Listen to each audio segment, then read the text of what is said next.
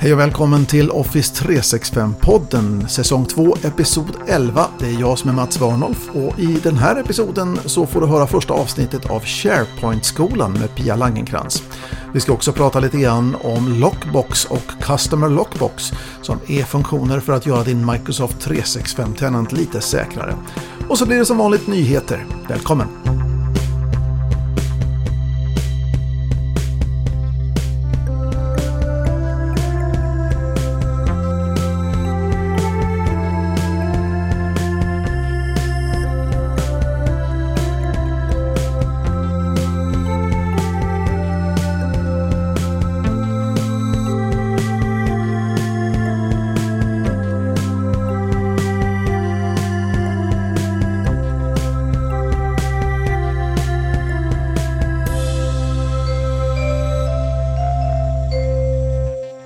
Jag har jobbat som IT-administratör i många år och då hade jag alltid möjlighet att göra nästan vad jag ville i systemen.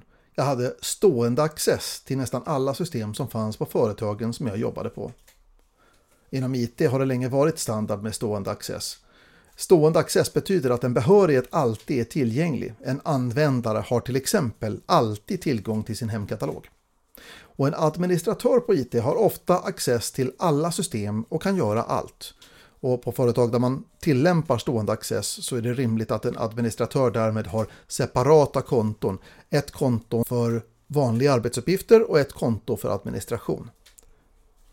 På senare år har man omvärderat det här med stående access och pratar istället om just-in-time access. Det fungerar så här. En admin är en helt vanlig användare. Och när admin ska kunna utföra sina adminsysslor så måste admin begära elevering. Elevering innebär i det här fallet en tidsbegränsad access till just det som man har begärt. Lockbox, det är Microsofts system för att få just-in-time access för Microsofts supporttekniker. Lockbox ingår och är påkopplat i alla Microsoft 365-tjänster och det fungerar så här. Säg att ni har ett problem på företaget med Microsoft 365 och ni registrerar därför ett ärende hos Microsoft för att få hjälp. En tekniker får det här ärendet och försöker förstå vad det är som kan orsaka felet som ni upplever. Fel kan ju ha olika kategorier och en del fel kan tekniken åtgärda direkt eftersom det inte krävs access till ert data. Men ibland kan det vara svårt att återskapa problemet utan att ha tillgång till just er Microsoft 365-miljö och se det som användaren ser det. Tekniken upptäcker kanske att man behöver ha access till ert data för att kunna se och avhjälpa felet. Tekniken får nu använda sig av Microsofts Lockbox-system för att begära access till ert data. Det betyder att tekniken måste specificera dels varför accessen behövs och dels vilken access som behövs. När den här begäran väl har gått iväg så kommer två oberoende instanser på Microsoft granska den här begäran och godkänna eller avslå. Och om bägge godkänner så kommer teknikerna ges ett engångslösenord och i alla andra eventualiteter så får tekniken begära access på nytt och kanske förtydliga sin begäran. När begäran är godkänd så kan tekniken antingen starta en PowerShell-session eller en remote desktop-session, vad som nu är lämpligt för att lösa problemet. Sessionen den är tillgänglig i max 24 timmar efter att den har startats och sessionen avslutas automatiskt efter 30 minuters inaktivitet. Och behörigheterna i den här sessionen de är satta att tillåta bara precis det som tekniken har begärt. Alla åtgärder i sessionen loggas och kan granskas av vilken admin som helst i ert Microsoft 365 efter det att ärendet är stängt. Då kan vi se alla åtgärder som den här tekniken har gjort. Vad finns det för fördelar med ett sånt här system? Ja, med Lockbox så slipper vi riskerna med att det finns konton som har stående åtkomst till våra miljöer och vårt data. Och det minskar risken för datastöld från en Microsoft-anställd eftersom det krävs en komplott mellan tre oberoende personer. Risken att malware drabbar genom supporttekniker också är extremt liten eftersom den här supporttekniken bara får precis den access som behövs för att lösa problem. Finns det några nackdelar då? Ja, det finns det. Lockbox innebär en liten fördröjning med att starta arbetet för att lösa problemet och om arbetet ska fortsätta en annan dag, ja då måste tekniken begära access via Lockbox en gång till. Värt att nämna är också att det finns ett stora syskon till Lockbox som ingår i 5 licenserna. Både Microsoft 365 E5 och traditionell Office 365 E5. Där ingår de här. Och sen finns de också i de så kallade compliance-tilläggslicenserna. Och den här tjänsten innebär ett extra steg i godkännandet. När de bägge instanserna hos Microsoft har godkänt teknikerns begäran så måste en utsedd representant från ditt företag också godkänna åtkomsten innan den här tekniken får sitt ingångslösenord.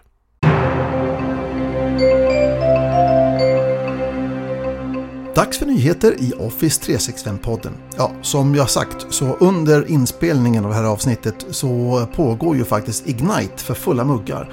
Och bland nyheterna, för det har ju kommit ganska mycket nyheter under Ignite, så har jag plockat ut några stycken som vi snabbt går igenom här. Först och främst så ska det bli möjligt att göra bra konferenser med Teams, alltså inte bara möten utan hela konferenser. Och bland finesserna som dyker upp nu så finns till exempel stöd för deltagarregistrering, nämligen en egen sida kan man publicera för anmälan där deltagaren får registrera sig för ett event eller en konferens. Och efter registreringen så får den som har anmält sig en inbjudan med en möteslänk. Vi får också en dashboard för att hantera engagemang, alltså en huvudsida så att säga som beskriver vilka det är som har registrerat sig, huruvida de är närvarande eller har varit närvarande, interaktioner under konferensen eller mötet, och alltihopa det här datat är naturligtvis nedladdningsbart efter avslutat event. Vi får stöd för breakout rooms, möjligheten att dela upp deltagare i diskussionsgrupper, smågrupper eller liknande, och så kan man kalla tillbaka deltagarna då efter en tid tillbaka till huvudmötet igen. Vi får också möjligheten att ha en egen möteslayout, att anpassa layouten i fönstret som deltagarna ser med video och presentationer. Du kan lägga videobilden på dig själv, till exempel var som helst i bilden. Det här gör ju naturligtvis mötet lite mer flexibelt när vi pratar om att skapa innehållet. Och den sista delen som jag tänker på, det finns säkert fler nyheter för det här konferensstödet i Teams. Men det jag tänker på är att det nu går att skapa ett möte enbart för inbjudna deltagare. Det vill säga bara de personer som faktiskt har fått en inbjudan. Idag kan ju alla som får en kopia på länken, de kan ju ansluta till mötet. Om jag blir inbjuden till ett möte så kan jag skicka mötesinbjudan vidare till dig varpå du kan också ansluta till mötet. Men det här kommer alltså vara möjligt att spärra så att bara den som jag uttryckligen har skickat inbjudan till kan joina mötet. Och det här dyker upp i december. Andra nyheter i Teams. Vi kommer att kunna ändra tillgänglighet för en specifik period. Tänk dig själv att kunna sätta dig själv i Do Not Disturb eller upptagen i 45 minuter eller något sånt här, så du hinner jobba färdigt med någonting. Och sen så, när de här 45 minuterna har gått, så hoppar vi raskt tillbaka till den föregående statusen som kanske var tillgänglig eller vad vet jag. Vi får också stöd för ännu större team. 25 000 medlemmar i samma team har Microsoft talat om att vi kommer få innan året är slut. Vi får också stöd för MyAnalytics. MyAnalytics som ska kolla att vi liksom arbetar på ett vettigt sätt och så vidare i Teams dyker upp. Det här påminner lite grann om den information som vi idag får via mail i Outlook ifrån MyAnalytics som talar om för mig vilka personer som jag inte har haft kontakt med på ett tag, tips på uppföljningar av saker och ting som är påbörjade och tidsblockering naturligtvis då, där jag kan blocka tid för mitt eget välbefinnande så jag kan arbeta koncentrerat med någonting en eftermiddag till exempel. En annan stor grej är att vi får nu bättre stöd att koppla loss från jobbet, och det är ju faktiskt ganska välbehövligt nu när de flesta av oss sitter hemma och jobbar kanske. Och då kan det ibland vara svårt att ta pauser och sådana saker. Så vi kommer att få stöd av någonting som Microsoft kallas för en virtual commute. Och virtual commute innebär att vi vid uppstarten av arbetsdagen så får jag en snabb titt på tidplanen. Jag får hjälp att boka om saker och ting som ligger i tidskonflikt i schemat genom att hitta helt enkelt lediga tider, och sen så kan jag bara bekräfta varpå den sköter mejlandet till kollegan och säger att sorry, jag kunde inte, här är en ny tid. Jag får också påminnelser om att koppla av med att ta lunch, att avvika lite grann, och påminnelser om att ta paus då helt enkelt i systemet, det här under arbetsdagen. Och när arbetsdagen börjar ta slut, ja då får jag en påminnelse om det också, att nu är det dags att börja varva ner, att stänga pågående uppgifter kanske, att reflektera en stund över dagen, vad är det som är åstadkommet, vad är det som är kvar och så vidare, att titta en sista sväng på morgondagens schema kanske. Och en annan nyhet som kommer i samband med årsskiftet meditationshjälp direkt i Teams. Ja, Microsoft har blivit partner med ett företag som heter Headspace. Så vi kommer nu att få en app i Teams som gör det möjligt för oss att få hjälp att meditera i arbetet. Ja, kanske inte så dumt. Men det är ju inte bara Teams som har fått nyheter. Och återigen, det här är ju ett oerhört litet brottstycke från de 150 nyheter som jag har räknat hittills, som jag har gått igenom. Men vi får en ny cool grej snart i SharePoint som heter SharePoint Syntex. Det här är den första applikationen från det som har kallats för Project Cortex, som Microsoft annonserade på Ignite för ungefär ett år sedan. Project Syntex använder sig av någonting som kallas för Machine Teaching för att lära SharePoint att läsa dokument på samma sätt som vi gör det. Att leta efter nyckelinformation i dokumenten helt enkelt då. Den använder sig av en funktionalitet som finns i Azure som heter Azure Cognitive Services till exempel. Och vad den gör då, det är helt enkelt att den vaskar ur den här nyckelinformationen. I allt blabla som kan finnas i ett dokument så finns det ju säkert datum och klockslag och belopp och tidpunkter och så vidare då, och namn. Och alltihopa det här kan vi plocka ut ur dokumentet. Så vad vi gör, det är att vi låter någon som är van vid att läsa den här typen av dokument, det kan vara kontrakt eller erbjudanden eller request for proposals eller vad 17 det handlar om, att träna maskinen eller modellen som det då kallas för. Och när vi väl har en tränad modell som lär sig att känna igen till exempel kontrakt och läsa kontrakt, ja, då kan vi återanvända den här i hela organisationen. Så att om vi har kollegor som sitter i England eller Tyskland eller Indien och så vidare då, så kan de använda sig av samma modell för att få ur samma information från deras kontrakt. Så vad gör den då? Jo, den hjälper till vid capture, det vill säga infångandet av information. Den kan titta till exempel på skannade dokument eller mejl eller motsvarande. Bara vi talar om för den vart den ska plocka upp saker och ting. Sen kan den då importera det här in i SharePoint och då kan den importera datat. Den kan till exempel känna igen handskriven text eller underskrifter och veta vilken person det är som har skrivit under. När den väl har plockat ut all informationen, ja, då kan den kategorisera och förstå vad det här är för typ av information. Vad är det här för typ av dokument? Och sen gör den dataextraktion. Och dataextraktionen i det här betyder att den kan plocka ut den här nyckelinformationen och återanvända den som till exempel metadatakolumner i ett dokumentbibliotek där vi kanske väljer att lagra det här dokumentet. Eller också kanske vi vill plocka ur den här nyckelinformationen för att populera i ett Excel-ark som vi har någonstans. Eller det kanske är in i en databas eller vart det nu ska ta vägen. Men sen då? Ja, vi kan naturligtvis också bygga flöden med Power Automate som automatiserar processen runt den här informationen eller dokumentet i sig.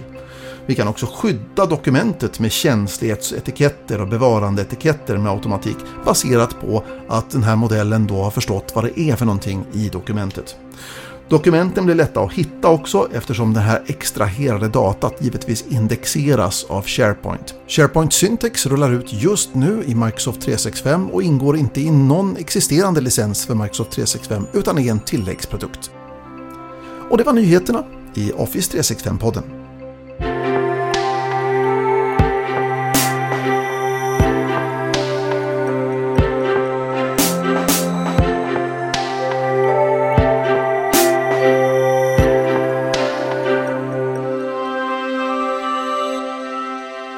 Välkommen till SharePoint-skolan, del 1. Coolt!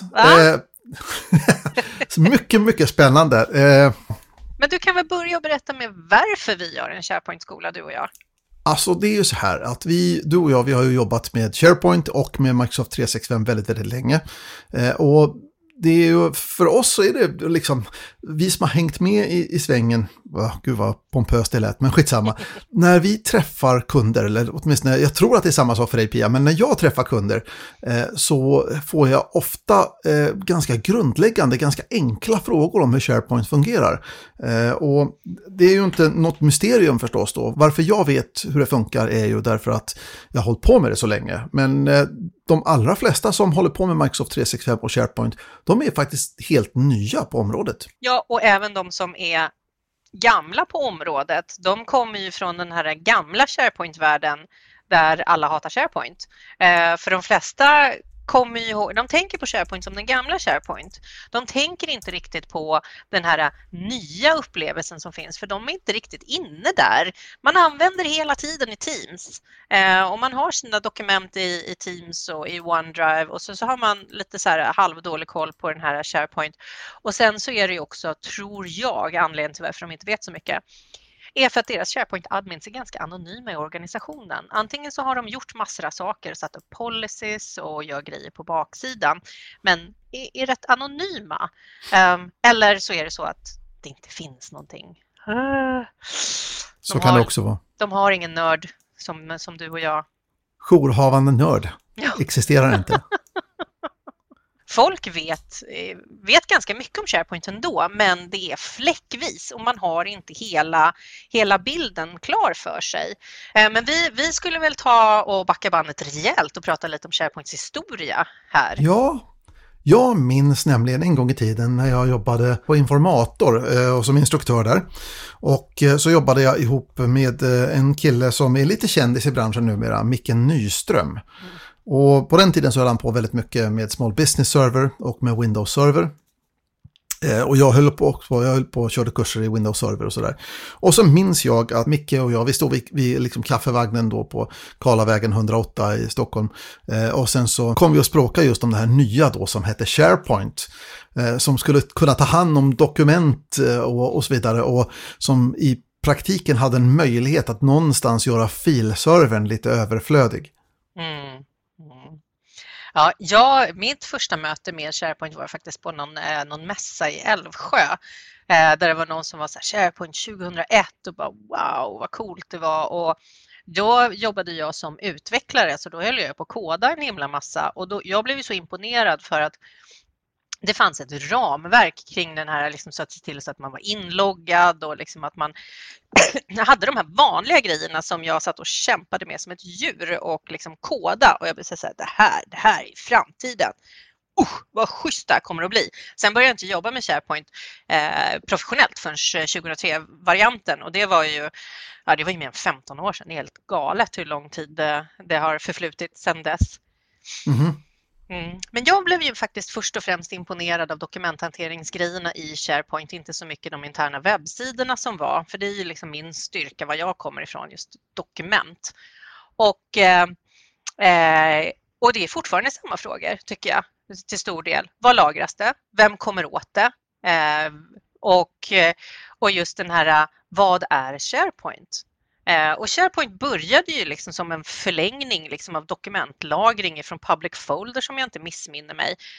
Och så började man lägga på massa saker, för det föddes ju i Exchange och sen blev det sitt egna monster. Och sen har ju Microsoft köpt upp så mycket tjänster runt omkring som de har knölat in i SharePoint. Och nu i den här Microsoft 365-världen har man ju knäckt upp SharePoint och skapat massa olika tjänster på det. OneDrive kommer ju ifrån mamma SharePoint.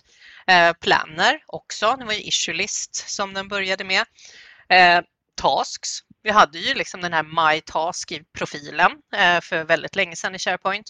Och det är samma sak med profilen då, som är liksom Delve, den var ju också liksom SharePoint-profilen.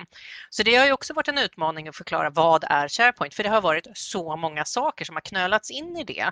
Nu tycker jag att det blir lite enklare att hantera just den här interna kommunikationen och samarbetet, för att nu heter det lite olika saker. SharePoint liksom Services och SharePoint Team Server eller något sådär. Nej, SharePoint Communications. Vad heter den? SharePoint Server och SharePoint Services. SharePoint Services. Och nu ska jag tänka liksom tillbaka så här, i historien, för 2003-varianten, och det har också funnits tidigare att man hade två varianter av SharePoint, kommer du ihåg det? Att man fick SharePoint Team Services var det som följde med, som ingick i Windows Server, som man kunde liksom bara installera som en serverroll. Det var liksom ett tillägg till IISen i princip. Men sen så fanns det också då SharePoint Portal Server 2001 som en dedikerad produkt som man kunde köpa, som var storebrorsan liksom. Eller förlåt, som var storesyrran. Storesyrran, ja. Precis, manligt eller kvinnligt, ja, det är ett eget poddavsnitt tror jag, SharePoint, manligt eller kvinnligt. Ja, nej men precis, och då började vi ju där med det som vi idag kallar Team Sites, som sen blev Office 365 Group, som nu är Teams. Alltså det var ju det liksom som ingick i basen, att du kan skapa en grupp för en grupp människor som ska samarbeta mot ett resultat. Sen har ju det där liksom utvecklats över tiden och så kunde man köpa det här andra till som då vi byggde intranätslösningar på och applikationer. För det finns ju jättemånga supercoola projekt genom tiderna som nu är helt värdelösa och bara kostar massa pengar att underhålla. Men som man gjorde inköpsportaler och massa kul applikationer som idag man ska inte göra på det sättet. Utan idag så ska man ju använda Power Apps och Power Automate. Men det var ju sådana här perfekt för den här LOB-lösningen, alltså line of business-lösningarna. Det är så det som man var liksom köttet, bröd och smör i verksamheten. Det byggde man gärna på den här andra delen av SharePoint. Och det var ju där också man spolade ner liksom 20 miljoner på ett intranät och sen 5 miljoner för att hålla det uppdaterat. Och sen så när det kom en ny version och så drog alla en stor suck och bara så hur ska vi migrera det här? Och så var det ett härke för att då hade det kommit nya funktioner som ersatte en del av de här funktionerna som man hade utvecklat själv. Och då blev det så här, jaha, hur ska vi skohorna in det här i det här? Och så... Nej, det var inte kul. Det var verkligen inte roligt. För man kom in på ett nytt projekt liksom, och så en ny kund och ville vara glad över SharePoint. Och så blev man inte det. Jag tror att det är därför det är sådana få av oss kvar som har jobbat med SharePoint länge. För det är många som har tacklat av under tiden som var, alltså det här är så jobbigt. Det är så svårt att migrera och uppgradera. Men jag tror att vi kommer skörda nya experter som kommer hänga kvar nu när man inte jobbar så längre. Själva produkten SharePoint, den har ju utvecklats ganska mycket genom åren. Om man skulle titta på SharePoint, hur det är uppbyggt. Så jag kommer ihåg, jag har kört lite utbildningar för jättelänge sedan, så brukar jag säga så här, SharePoint, i grund och botten så är allting en lista eller en tabell egentligen i en databas. Så var det åtminstone från början. Där man hade då SharePoint-listor, vilket är i grund och botten en molnversion av en tabell i Excel eller motsvarande. Där man kan stoppa in en massa information. Och sen så har vi då dokumentbiblioteken som är en anpassad variant av en lista men som har features som passar för att hantera dokument i sig men i grund och botten också är en lista. Och sen så har vi webbsidor och de webbsidorna är för övrigt då organiserade i en lista över webbsidor. Och på de där sidorna kan du lägga webbdelar som är små widgetar kan man säga som tittar in på olika funktioner eller på andra listor. Ja, så det är ju liksom det är ju grunden för alltihopa. Det är liksom hur SharePoint funkar. Och i den mån så fungerar ju SharePoint egentligen som de allra flesta produkter som ligger i samma space. Det som skiljer de här olika liksom, lösningarna som finns på marknaden åt, det som skiljer dem ifrån SharePoint eller vad som skiljer SharePoint ifrån dem, så att säga, det är i de små detaljerna. Men de små detaljerna kan vara ganska viktiga ibland. Ja, och förutom en stor detalj. Det här brukar jag använda som en vattendelare mellan ska jag använda SharePoint eller inte. Och nu brukar jag säga så här, hur mycket av ditt interna arbete är ostrukturerade dokument i Office-paketet. För att om du inte använder Word, Excel och PowerPoint för allting, om man skulle säga att det är ett företag som har en webbtjänst som... Ja, Matsmart nu. Jag vet ingenting om Matsmart, jag bara kommer att tänka på det för att jag använder den tjänsten nyligen. Om de sitter i ett logistiksystem som är SAP som har om allting och de har ett ticketsystem där i eller de kan flagga saker i processen att den här är inte levererad eller den här är slut eller det här är någonting som är trasigt eller något sånt där. Att du inte har kärnan kring dina Office-dokument. Ja, men då kanske inte Office 365 eller Microsoft 365 är rätt för dig och SharePoint är inte rätt för dig. Men i och med att dokumenten som då kommer du ihåg när det stora kom, det här gigantiska som ingen förutom du och jag säkert kommer ihåg, XML-formatet, när det kom i Office-paketet. För det är ju mycket det som är hemligheten med SharePoint, det är liksom att dokumenten har XML-formatet, att det egentligen är liksom en XML-blob av varje dokument som man kan fylla på med attribut. Och då blev det ju så att alla de här tjänsterna kunde prata med varandra. Alltså det är ju svårslaget att försöka hitta applikationer som kan göra Word-dokument eller hantera Word-dokument så bra som Microsoft, OneDrive och SharePoint. Det finns andra system som kan hantera filer där de här dokumenten är en typ av fil som de hanterar. Men just den här att du kan få upp författare, metadata skapat av och begränsa behörigheter beroende på vilken enhet du tillhör. Där är liksom det riktiga, det gottiga kittet. Men sitter man med Google Drive eller Dropbox eller någonting och SAP eller någonting annat, men då finns inte liksom det här riktigt med på din liksom viktiga systemkarta. Nej, så är det ju. Mm. Och du säger någonting väldigt viktigt där, att man ska skilja mellan filhantering och dokumenthantering. Filhantering, så hanterar vi egentligen allting som liksom en säck med bits och bytes.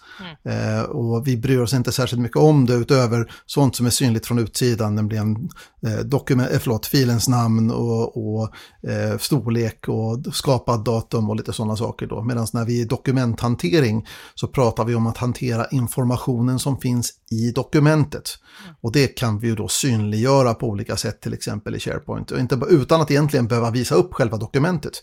Och vi kan också lagra information som vi egentligen skulle man kunna tänka sig att man hänger på det på dokumentet. Men egentligen så alltså, vad ska man nu säga? Säg då till exempel att vi vill tala om att ett visst dokument är ett kontrakt till exempel då. Så ett annat system hänger på den informationen i databasen som också hanterar informationen om själva filen. Mm. Medan i SharePoint så hänger vi in den informationen i själva dokumentet i sig. Mm. Och det har ju både sina fördelar och nackdelar. Alltså metadata är mäckigt. Och du har versioner och du har massor av grejer som kan både stöka till det och göra livet alldeles underbart. Och det här har vi ju märkt också över alla de olika funktionerna som har tillkommit i SharePoint över tid. Jag menar, när Ribbon kom så var ju det en stor grej. Alltså vi fick Ribbon med funktioner i Office-paketet och sen så kom det också till SharePoint. Helt plötsligt så möttes de här världarna på ett helt sätt. Vi började prata om vissa saker på samma sätt för att hantera. Vi börjar använda Ribbon för att hantera de här widgeterna. Och det är ju... vänta, stopp. Nu har jag en väldig massa såna ord och grejer så att säga, som är självklara för dig och mig. Mm. Det första i det här fallet, första ordet som vi bara ska definiera upp snabbt är ju metadata. Vad är det? Information om informationen. Jag brukar säga så här, för att göra det illustrativt. Säga att dokumentet, det är brevet som du får i ett kuvert. All information som är på kuvertet är metadata.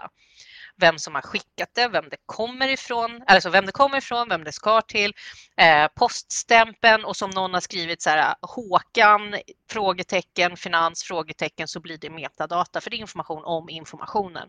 Inuti kuvertet ligger avtalet som är signerat vid ett visst datum av en person. Ja. Yes, där ligger själva innehållet. Ja. All right. Och sen så sa vi så här, Ribbon. Mm. Det här är ju också liksom, hur gammal är du? Innan Ribbon så hade vi liksom menyval som såg annorlunda ut. Nu när man går in på menyvalet, när man har olika flikar, om man tänker, nu måste jag nästan plocka upp ett litet dokument här. Så Ribbon är helt enkelt om menysystemet som finns till exempel i Office-paketet i Word och Excel och PowerPoint och så vidare, men som också finns i till exempel SharePoint. Ja. Precis, och det är ju liksom då för de här funktionerna, för att i den gamla icke så goda tiden, då försökte man ju trycka in alla de här ikonerna på en enda rad, då hade vi ju bara verktygsfältet. Sen när vi fick Ribbon så fick vi olika flikar i det här. Och nu idag så har vi ju kanske liksom 6-7 flikar, vi hade väl inte så många när vi började. Och det är också någonstans i och de olika funktionerna som har tillkommit. Mm. En av grejerna som jag tycker är det bästa med den här typen av menysystem som vi har, det är att den faktiskt är lite kontextkänslig. Så beroende på, till exempel om jag har nu ett Word-dokument och jag har lite bilder och jag har lite tabeller och så vidare då så att säga. När jag markerar en tabell så ändrar sig den här Ribbon, den här menyraden till att hantera, ge mig saker och ting som är relaterat till den här tabellen. Mm. Och så funkar det i SharePoint också. Jag menar, och i OneDrive, om jag går till min OneDrive och sen så tittar jag på menyraden, den här lilla Ribbon som läggs upp då, så visar den ju ett antal alternativ. Men om jag markerar ett dokument som ligger i min OneDrive, då byter utseende lite grann på den här menyraden då, den här Ribbon. Därför att då får jag ju saker och ting som är tillämpliga för att hantera ett dokument i min OneDrive. Och om jag markerar flera dokument, ja då ändrar den sig på nytt till saker och ting som jag kan göra på många filer på samma gång. Mm. Jag menar, och den här kopplingen var ju inte från början, utan då var det ju liksom så här är ditt verktygsfält. Jag vet inte om du kommer ihåg, men när precis Ribbon kom så var det ett ramaskri varför det är klistra in den första ikonen på Ribbon. För det var ju också den här ordningen på Ribbon. Det var så här, vad håller ni på med Microsoft? Varför är det här? Och då var det ju så tydligt att det var ju väldigt genomtänkt. För att all den här informationen som skickas till Microsoft som man kan välja att vara med i. Liksom, vill du skicka din data till Microsoft? Det kan du göra på Apple och allt det där också. För att förbättra tjänsterna. Då hade ju Microsoft bara varit så här, vad är det för kommando som används mest? Ja, klistra in. Och då satte man den främst där, för det är det som man gör mest. Och sen de funktionerna som man inte använder så mycket, de försvinner bort till vänster och under andra flikar, och sen så kanske det blir funktioner som faktiskt försvinner helt och hållet.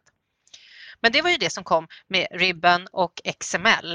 Det är det som är docx eller xlsx eller pptx på slutet där. Och fortfarande är det många företag som fortfarande har bara sina .doc och .xls och så här.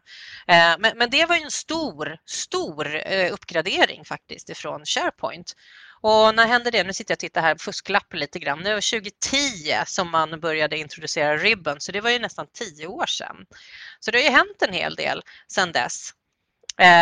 Och jag tror att innan 2010, om man ska faktiskt komma tillbaka lite grann, så köpte ju de massa tjänster.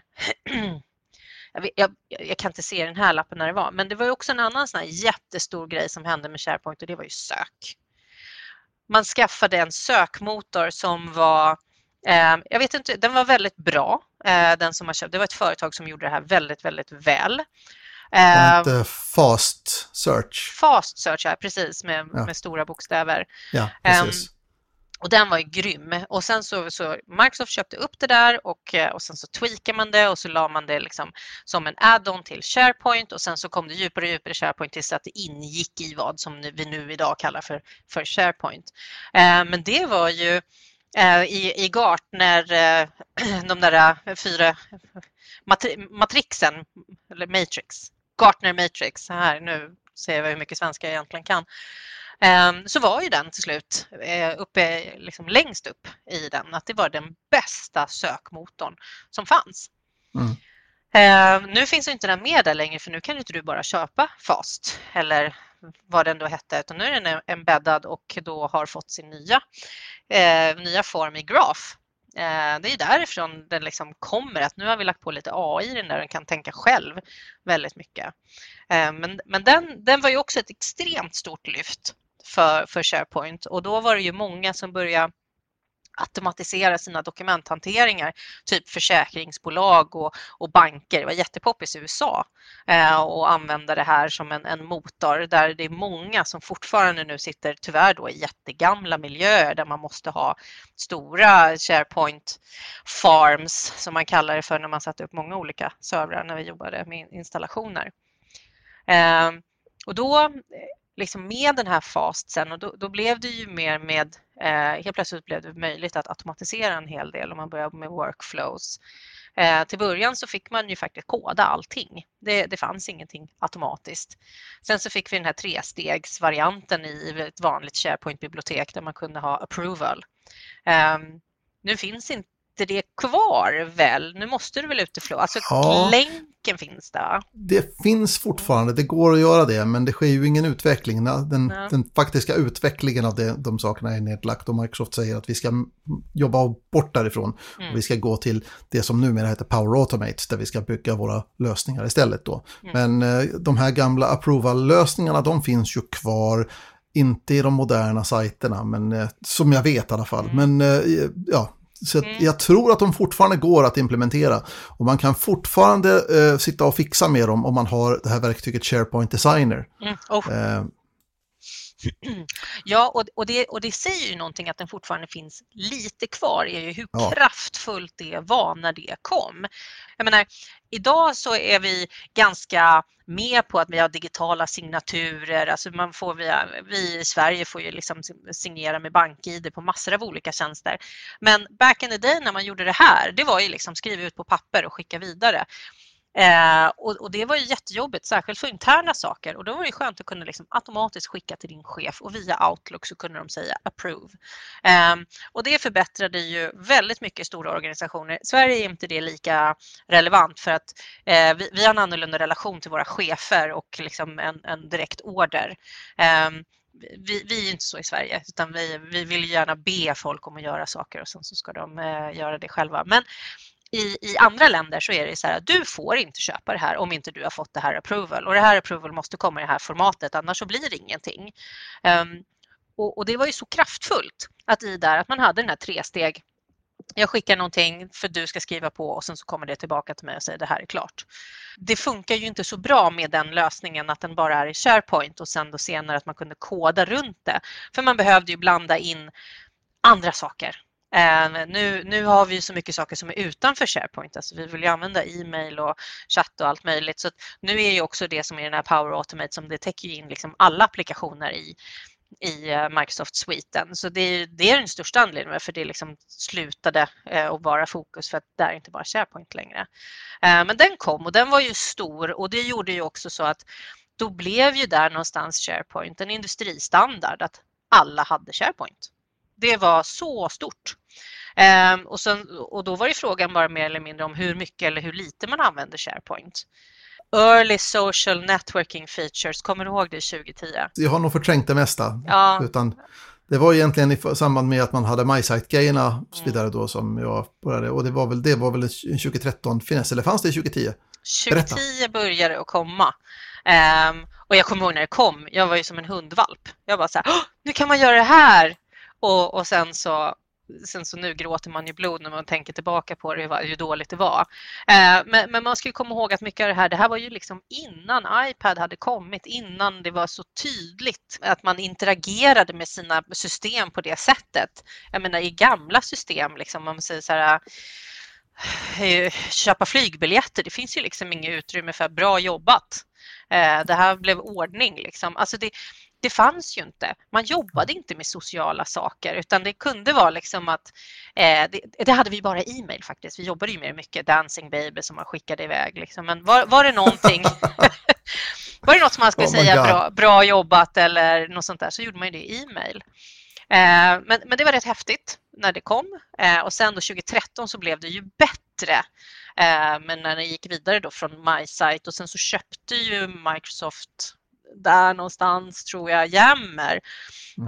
Och det var ju liksom rätt misslyckat, Yammer-köpet. Yammer var ju fantastiskt bra ända tills Microsoft köpte det, för sen så blev det så mycket i skuggan av andra saker. Av andra produkter. Ja. Och så hängde det inte med. Alltså det var lika coolt som Facebook när det kom. Och sen så för att det inte riktigt integrerades i SharePoint som liksom kommentarsfunktionen eller liksom den sociala communityn, så blev det liksom bara någonting med vänsterhanden lite längre bort. Nu har ju de verkligen tagit in det med högerhanden in i stora familjen. Och det kommer vi ju se snart på Teams, hur det kommer att finnas mer integrerat med Yammer. Och då kommer vi också i den här, om vi nu sitter så här, Teams eller SharePoint, ja det är en jobbig diskussion, men när det kommer till Teams, SharePoint eller Yammer, då blir det ännu svårare. Finns väldigt tydliga bra användningsområden för alla 3, eller alla 16 000 grejer som finns i Microsoft 365, men de är väldigt bra. Alltså det här är ju nästa sak då, därför att SharePoint har ju förändrats väldigt mycket nu när vi fick den moderna SharePoint. Man tittar tillbaka, jag kommer ihåg på 2013 så fanns man de här The Fantastic 40 Ett sätt med sajtmallar som man kunde liksom installera. Och en del av de här, de skulle man ju egentligen huvudsakligen då lägga upp då om man hade on-premises SharePoint, så skulle man använda sig av de här. Men en del av dem gick även att installera och köra i SharePoint online. Och då fanns där liksom trouble ticketing system och kontakthantering och liknande saker. Det var liksom förberett då, eller liksom färdiga listor för och ett färdigt utseende och så vidare då, som man bara kunde importera och skapa en sajt av. Det kommer jag mycket väl ihåg. Ja, de var jättehäftiga, och jag tror att det var vi SharePoint-nördarna som blev mest glada, för att när man då liksom kämpade som ett djur och liksom skapa den här SharePoint-sajten till att likna liksom en issue-list eller något sånt där som man kunde ha. Då var det ingen som var imponerad, och sen man bara, så kolla, nu får vi det här bara på några klick, och de blir så här, vad fult det är. Man bara, men de Fantastic 40, de var ju verkligen fantastiska. Jag måste säga, en av mina favoriter som hänger kvar fortfarande, som jag fortfarande skapar, det är ju Document Center. Den är ju grym, den använder jag för arkiv, och jag försöker införa arkiv på alla ställen som jag går. Så den hänger ju fortfarande kvar. Teamsite var ju liksom bland det första, och det som alltid kommer hänga med. Det som nu är teamet liksom. Teamsiten var ju sajtmallen för att skapa kollaborativitet mellan olika personer som satt och jobbade med samma sak då. Precis. Men nu är vi inne på SharePoint 2013, men nu måste jag backa tillbaka till 2007. Ja. För när SharePoint 2007 kom, så blev det helt plötsligt en contender till intranät. Idag tycker vi att det är självklart att intranät bor på SharePoint, men innan SharePoint 2007 så var branschstandarden att du hade ditt intranät i EpiServer med artiklar och liksom navigering och sök och allt det där, och du hade dokumenten i SharePoint, och du hade collaboration i SharePoint. 2007 kom, och plötsligt så hade du publishing features, du kunde skapa de här intranätslösningarna och ha liksom verkligen webbsidor som var lite bättre och snyggare och smartare än det som vi hade på vanliga SharePoint-sidor. Och där började ju kriget, intranätskriget. Ska du ha intranätet i SharePoint eller någon annanstans? Ja, men då var det ju solklart i alla fall. Det fanns ju de då som tyckte om att man kunde liksom pilledutta med precis allting. Och de gillar ju den här stora breda typen av lösningar som typ EpiServer eller motsvarande då. Och sen så var det då som ville ha mer standardbaserat och framförallt ville ha en enda plattform för alltihopa det här, som var kanske SharePoint-anhängarna. Men när man pratade med en intranätredaktör så sa ju de, EpiServer, och sen så fick de någonting fått i blicken liksom. Ja, och med all rätta. Alltså hatten av till EpiServer. Nu tycker jag att det är självklart att du har SharePoint internt, och sen att du, för där det var ett tag några som, fy skäms på alla er SharePoint-utvecklare som har skapat externa webbsidor i SharePoint. Att, alltså allvarligt, de borde ju hängas ut och piskas hårdare än hårdast. Det brukar jag också säga som en story när jag bekräftar vilken SharePoint-expert jag är, när jag kastar ut SharePoint som en extern webblösning, för att det suger. SharePoint är en produkt som inte från början, den har liksom inte, i sin DNA så finns inte intranät. I DNA så finns det ju mer typ informationspresentation. Alltså fokus på själva innehållet snarare än på det grafiska utseendet. Ja. Och jag vet inte hur många gånger som man har liksom varit i diskussion med kunder och så vidare då, och sen så har de liksom så här, vi kan inte köra SharePoint. Nej, varför inte då? Därför att det är så fult. Så kom då publishing-sajter, och folk hade sina egna cascading style sheets, och de hade företagsfonterna dök upp, och det var företagsfärger och så vidare. Och så undrar man, så kommer man dit då, så tänker man så här att okej, vad är det för en färgblind människa som har designat det här intranätet? Och här kommer ju liksom problematiken, och det är ju att ett intranät är ju synnerligen föränderligt. Eller ska vara i alla fall. Ja, precis. Det var så här, som att ta fram telefonkataloger. Om det är någon som kommer ihåg att det fanns telefonkataloger förut. Pompa och stå åt så här, nu lanserar vi vårt nya intranät. Ett nytt omslag. Ungefär samma innehåll. Men bra kartor. Ja, absolut. Jösses. Ja, och det var ju också det som, vad var det som man använde på intranätet? För det var ju också lustigt. Ledningsgrupper och communication, folk trodde ju liksom att folk skulle spendera timmar på intranätet. De trodde att när vi sätter ut där, då kommer folk automatiskt att känna in där. Man jobbade ingenting med att driva trafik till det. Man definierade definitivt aldrig syftet med sitt intranät. Och sen så höll man på att tjafsa vad som skulle vara längst upp. Om man då skulle ha ett nyhetsbrev från vdn som kom ut en gång i halvåret och den skulle få jättemycket real estate. Stort. Ja, mycket exponering. Och aktieticken var ju viktig också. Och så var det några då, och det här får vi säga tack IT, som var så här, kolla man kan lägga in en väder-widget. Och den var ju faktiskt användbar för folk var intresserade av vad är det för väder idag. Sen vilket då, egentligen var det enda som drev dem till intranätsidan. Ja, precis. Och de som var riktigt duktiga på intranät, de la ju in en lunchmeny också där på den liksom, lokala lunchhaket. Alltså nu när vi går igenom den här historiken, och vi ska väl ta och runda av alldeles snart tänker jag, men när vi går igenom all den här historiken och allting som händer så har vi ju, har vi sett features, vi har sett funktioner, vi har sett metoder och så vidare då, som vi idag sitter och svär över. Om 10 år, vad i modern SharePoint som det då kallas för, kommer vi sitta här och skratta åt och svära över då? Nej, men jag tror kandidater. Ja, jag tror typ allt som ligger där är ju det, i och med att det är inte så man egentligen vill konsumera information. Alltså om man tänker på intranät och liksom hela backbone till allting, det är information. Och hur vill man få information idag? Alltså jag skulle liksom bara ropa på min Google och säga kan jag få köpa ett par terminalglasögon? Då ska den vara ihopkopplad med HR-systemen som säger att Pia, du köpte den för 8 månader sedan så du får vänta 4 månader till, men sen så kan du få ett par nya för 2300 kronor. Jag lägger in en reminder. Eller har du haft sönder dina glasögon, då kan vi skicka in en ersättningsblankett. Eller liksom ticket. För det är ju så. Vi kommer ersätta allt det här med bottar, men först så måste vi, för att vi ska kunna automatisera flöden så måste vi först kunna dem utan till. Då ska alla kunna dem utan till. Då kan vi automatisera. Så att alla de här sakerna, vi kommer ju så här godkännande flöde, det kommer vara jättekonstigt. Liksom. Men då kommer vi liksom automatiskt mäta allting mot ett resultat. Och då kommer många av de här besluten vara redan decentraliserade. Och sen så tror jag liksom behovet av intranät kommer försvinna mer och mer i den här gigekonomin. För jag menar, du är egen, jag är egen, jag har inget intranät. Jag har en kort diskussion med mig själv om jag ska ha på terminalglasögon eller inte.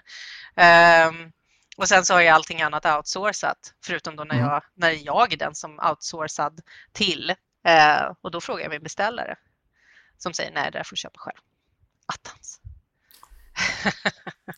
Alltså det är mycket som har förändrats inom åren och jag lägger absolut inga, vad ska man säga, förhoppningar till att jag ska kunna idag förutsäga vad som kommer att funka om 10 år och hur saker och ting kommer att funka om 10 år.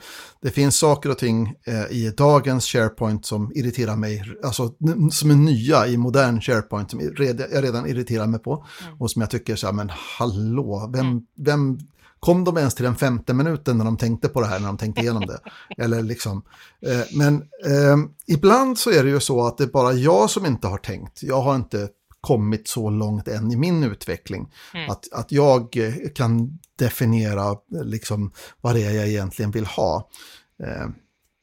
Så alltså, det blir spännande. Det är en spännande utveckling att se SharePoint framför oss och vad som ska komma och vad som är helt nysläppt idag. Jag menar, idag pratar vi, skulle vi kunna prata till exempel om den här finessen då, som då heter Microsoft Lists, som i grund och botten är SharePoint Lists, fast man har lyft ut dem så att de inte bara publicerade i SharePoint längre, utan de är också synliga i Teams.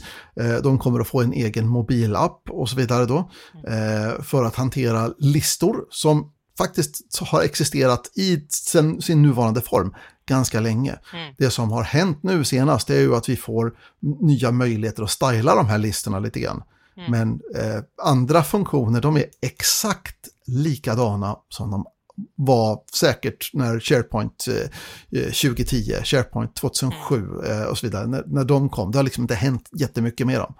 Men för i grund och botten så är det ju just att när man tänker på intranät och produktivitet och att vi ska uppfylla vårt arbete, så handlar det om att organisera, definiera, samarbeta och bli klara och lämna över ett resultat. Och då blir det ju just att listor Alltså det var de första grejerna vi hittade i Egypten liksom, när vi hade ett skriftspråk så såg man att det var lagerhållning liksom, hur mycket vete och sånt där det är. Alltså listor är ju fantastiska. Samma sak som kommunikation är fantastiskt. Hej, hur mår du? Är du där? Kan du hjälpa mig med det här?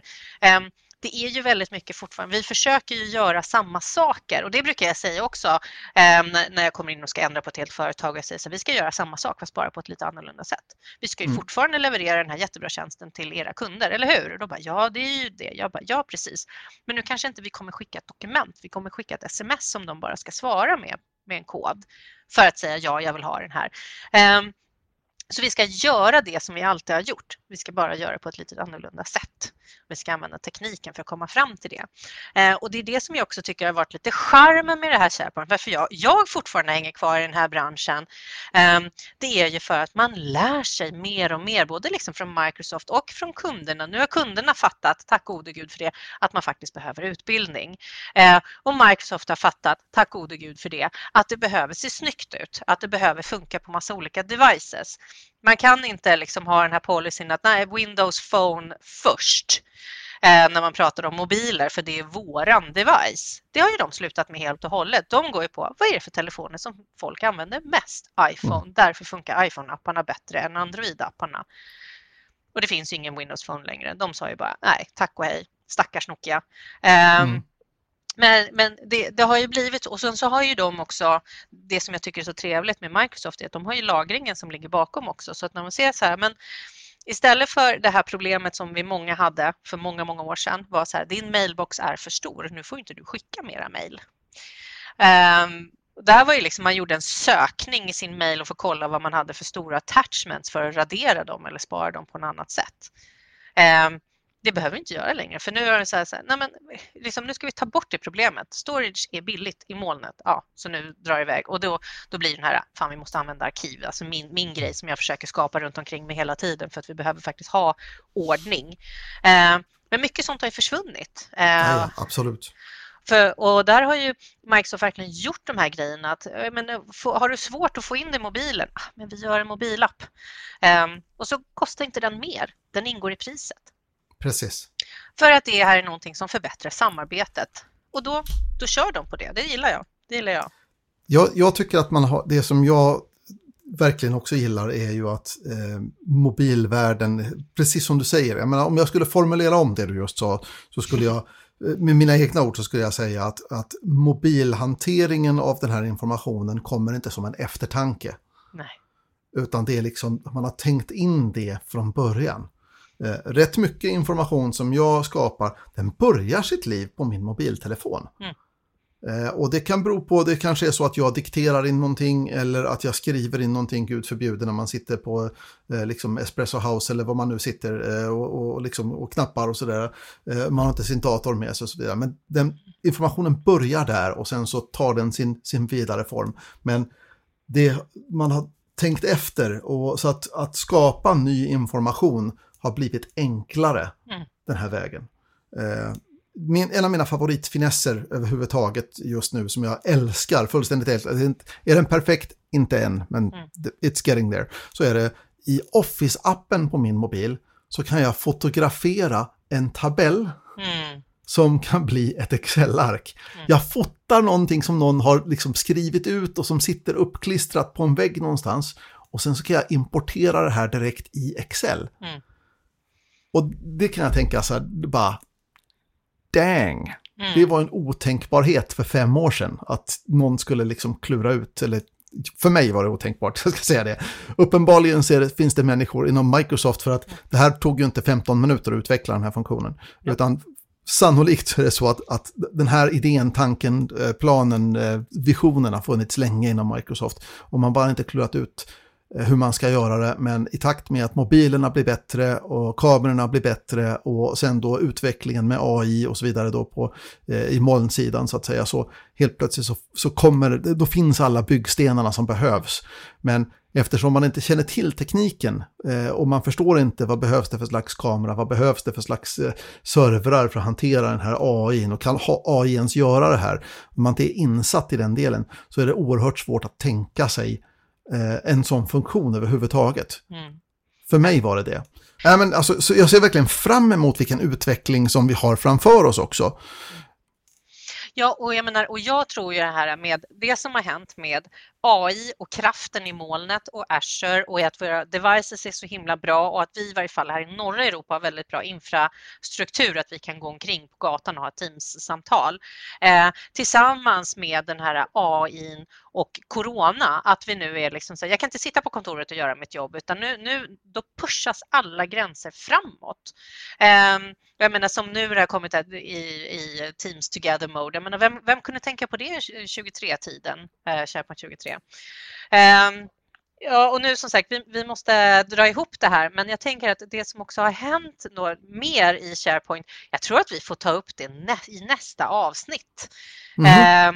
Då får vi titta på när SharePoint Online verkligen kom. Som jag tyckte att alltså, det som var SharePoint 2013 var ju liksom nice try, men inte riktigt där när det blev online-varianten. Nej, så. Precis. Men vi tar det nästa gång. Vi har en diger lista av saker och ting att snacka om. Men vi kan väl lämna en liten sån här call to action för dig som lyssnar på det här programmet. Och det är ju att om du har några frågor, någonting specifikt som du skulle önska att vi gick igenom i SharePoint-skolan, så får man ju hemskt gärna höra av sig. Man kan göra det till office365podden@varnolf.net, vilket är mejladressen hit. Men man kan ju också höra av sig. Pia, har du blåst liv i den här Facebookgruppen nu igen? Ja, jag skriver ner att jag ska göra det här. Bra. Så när du hör det här, då finns den här SharePoint-skolan, då finns den gruppen uppe i en Facebook som du kan gå med i eller följa och så vidare. Och så kan man ha ytterligare diskussioner där vi pratar om SharePoint. Och där kan man också naturligtvis använda som en önskelåda, frågelåda, whatever. Och så kan vi försöka plocka upp saker och ting därifrån. Ja, men absolut. Alltså, det är alltid intressant att höra vad ni andra undrar över. Jag brukar säga det också till mina kunder, att jag kan inte förhålla mig till att inte förstå SharePoint. Så ni måste berätta för mig vad det är som är obegripligt, så ska jag förklara. Så jättegärna tar vi in frågor och funderingar och utmanar gärna. Om vi säger någonting som ni inte håller med eller som ni har löst på något annat sätt, utmana oss. Vi vet inte bäst, vi vet bara väldigt mycket. Så kan man säga. Ja. Och vi tycker väldigt mycket också. Det finns ju en hel del, det finns ju massor med saker här som inte är, det är inte en fråga om fakta utan en fråga om tyckande. Och så att, ja, man behöver kanske inte liksom haka upp sig på det. Men vi tycker väldigt mycket. Tycker du någonting annat, hör av dig. Och det ska bli intressant att höra vad just du tycker. Och det ska bli intressant att höra vad du vill veta mer om när det gäller SharePoint i SharePoint-skolan, som förhoppningsvis är ett ganska stående inslag i Office 365-podden framöver. Det låter bra det, ja. Tycker jag. Ha det gott! Ha det gott, så hörs vi i en podd nära dig alldeles strax. Hej! Hej! Och det var allt för Office 365-podden för den här gången. Tack Pia! Fler delar av SharePoint-skolan kommer. Kolla gärna på Facebook och sök efter just SharePoint-skolan. Jag heter Mats Wärnolf, vi hörs igen. Hej!